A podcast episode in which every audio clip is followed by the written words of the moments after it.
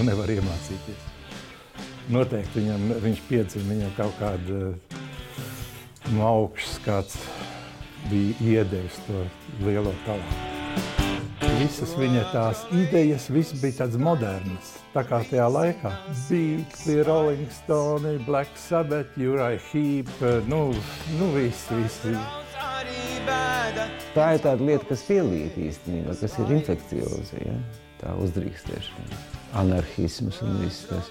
Cilvēki parasti paši neuzdrīkstās, viņiem vajag kādu no malas. Juris bija tas no malas, kas viss tur iebīdīja, tad izprādzienā iekšā.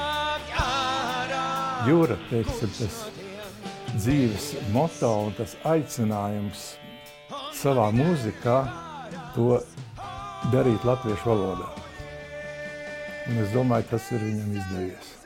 Kā jābūt uz skatuves, kā, kā jāuzvedās, kā kādai muzikai, teiksim, kā, kā tam jāskan.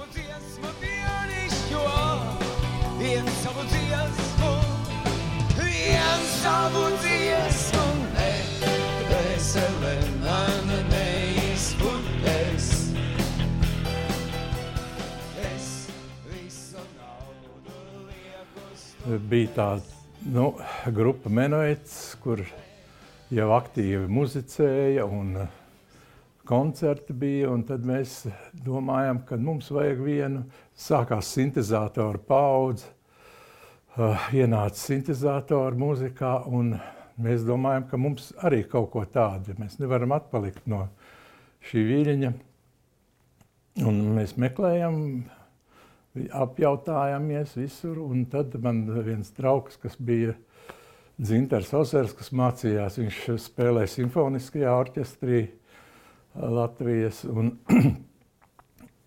arī beidzis uh, bija uh, mediņu muzikas vidusskola.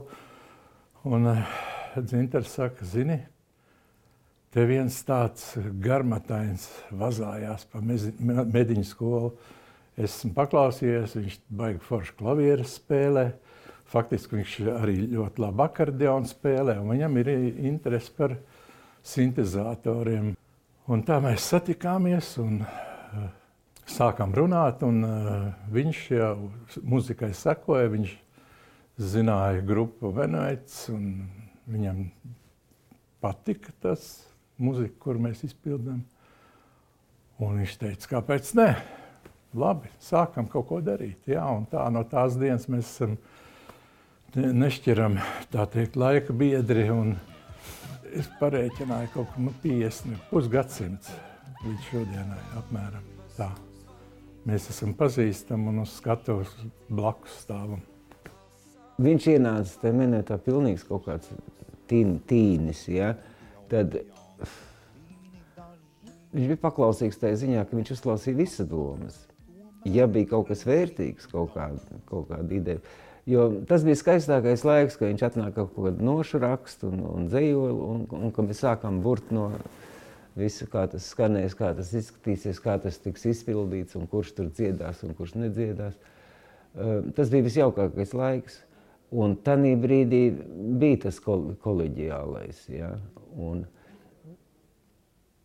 viņš kādreiz dalījās par idejām kaut kādām, ja? ka viņam prātā tur kaut, kaut kas tas vai tāds. Un tad viņš ļoti rūpīgi visu to savā galvā salika, un tad eh, mēs mēģinājām to, to atskaņot. Kretīni dejo dienu un nakti, es tik stāvu un situ takti, komplimenti smaržo kā spirts. Cik labi jums iznāk, cik solītis virts. Un viņš arī visu to rakstīja roku, notis. Mēs aizgājām uz mēģinājumu, viņš nolika priekšā, mēs spēlējam un viss skan. Es zinu, ka tagad ir tāda mode, sanāk grupa, jaunieši sanāk, vienam ir kaut kāda ideja, vienam otra ideja, sāk lipināt tur kaut ko, vai ne? Tas it kā tajā mēģinājuma procesā notiek, vai ne tāda dziesma tā kā rodās. Tur dzēnieks kaut kāds pienāk klāt, vai teksta autors tur Jurim tā nebija. Viņš ņēma gatavu dzēju, ja, labu dzēju, un viss savā galvā bija, iedo, kā, ko viņš iedomājās, to viņš uzlika uz papīra, atnesa uz mēģinājumu, mēs spēlējam un viss skan. Tas ir super. 1, 2, 3, 4, 1, 2, 3, 2, tagad. Galvenā doma man bija radīt iespējami labu roka mūziku latviešu valodā. Kādēļ daži sacerējumi paliek vēsturē, un lielākā daļa grimst aizmirstībā. Un tieši tādēļ arī gan par pērgonu domājot, es ļoti koncentrējos, lai tas skaņdarbs būtu ko vērts. Nevis tur kā daži šlāgeri rakstītāji lepojas ar tūkstotis dziesmām. Man ir kāds 70 pērkona. Nu, nevairāk par 80.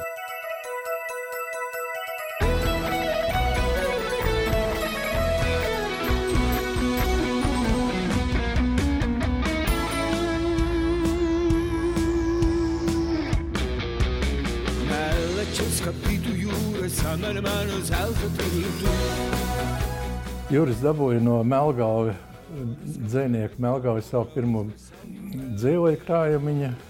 To, ko izdala četras eksemplārus, iedod rakstniekam vai dziniekam. Vienu Melngājas uzdāvināja Jurim. Un faktiski divas nedēļu laikā tas, tas dzīvoju krājums tika uzkomponēts. Un tāpēc arī Jurim radās tā doma par savu grupu, kad būs vi, viņa mūzika. Kādu dziesmu, ko klēviņš, kādu, kādu, kādu, kādu, kādu dziesmu, ko klēviņš. Tas nozīmē, ka viņam bija tāda bagāža jau iekšā, vai ne, ka viņš varēja divās nedēļās. Un, ko mēs redzam, tur ir gan gulbis, gan nu, visi, tie, visi tie jaunības hīti, un tur ir, eh, viņi visi ir hīti. Tur nav sēnavu. Un katrs skandarbs ir pats par sevi jau tāds stāsts. Kas ir tas rādītājs jūra, jūra muzikai? Mm, Kretīna dejo dienu un nakti, es tik stāvu un citu takti. Es citu takti, un publika jau visu eiro, un jau vairs nav svarīgi, kurš tur dzied, kā dzied, kā spēlē vai ko. Tas ir tas, tas moments, ja, ka to takti viņš uzsit, ja, un tad jau tauta pati jau dzied. Jau. Pat nedzirdot iekšā, iekšējo dzirdi, pat mutī cied, bet tu dziedi līdzi, ja, par, vai pa gulbi, vai pa balto lapu, vai par svecēm. Vien- Tas jau ir organiski iekšā. Ak, vai cik stūri nosīs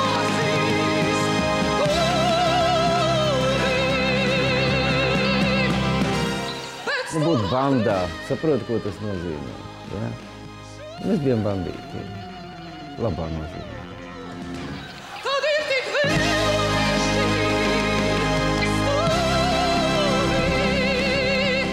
Tāds bija tas laiks toreiz. Ja? Tev gariem matiem nevarēja būt komjaunietis, tur kaut kāds sekretārs vai kaut ko tam līdzīgu. Ja? Un tas jau pa visām porām spiedās ārā, tas pretpadomu un pretvalstiskais. Tas nebija noslēpjams, ja tu varēji stāstīt nezinu ko, un ko tas maksāja. Lai arī ko tas nemaksāja, tas bija to vērts.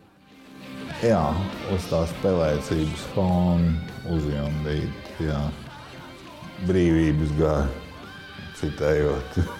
Eidenbaumu mosties, mosties, reiz brīvības gars. Un arī skatuves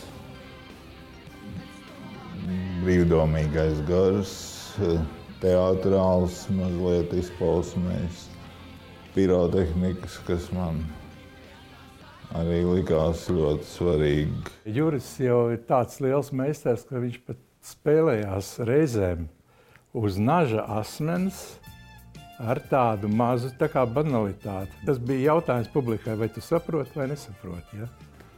Un, protams, ka tas bija ļoti nopietni. Tas bija teiksim, tas ārtroks stils, kādā jūras rakstīja, tas jau pats par sevi nosaka, ka ārta māksla vai ne. Un viņš tur faktiski apvienoja daudz ko, gan teātrālismu, gan eh, eklektiku, kas pastāv viņa mūzikā diezgan spēcīgi. Tur ir roks, tur ir klasiskā mūzika, tur ir pat tautas dziesma. Nu, viss vienā murskulī. Ja? bet viņš tik gaumīgi un dzīves gudri to mācīja salikt kopā. Ka, nu, tā, tādēļ ja tā mūzika arī līdz šai dienai skan un ir aktuāla.